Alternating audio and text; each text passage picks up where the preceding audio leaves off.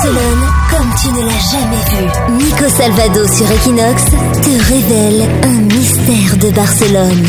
Dans les années 50, les bonbons étaient de simples petites boules sucrées que les enfants mangeaient avec leurs doigts, ce qui avait euh, pour conséquence d'avoir des mains sales et collantes, ce qui était plutôt énervant pour les parents. En 1958, il a cru avoir la solution. C'est un Catalan qui s'appelle Henrik Bernat qui a créé des bonbons qui ne salissent pas les mains et il invente ainsi un bonbon universel qui est sur un bâton.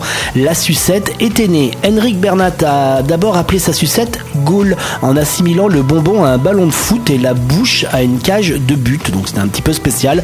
Ce nom ne l'a pas euh, satisfait euh, complètement. Et Henrik Bernat a décidé de prendre une agence de pub qui a trouvé un nom plus accrocheur, Choups, inspiré du verbe espagnol choupar, qui veut dire sucer en français, avec une chanson d'une publicité qui est sortie qui disait choupa, choupa, choupa, choupa choups. C'est une publicité qui est devenue euh, mythique à l'époque et donc on a appelé cette sucette choupa choups et c'est devenu une marque internationale avec le logo universel que l'on connaît actuellement et petite surprise, cette marguerite avec ce logo Choupa bah, c'est tout simplement Salvador Dali qui l'a créé, euh, l'artiste euh, catalan.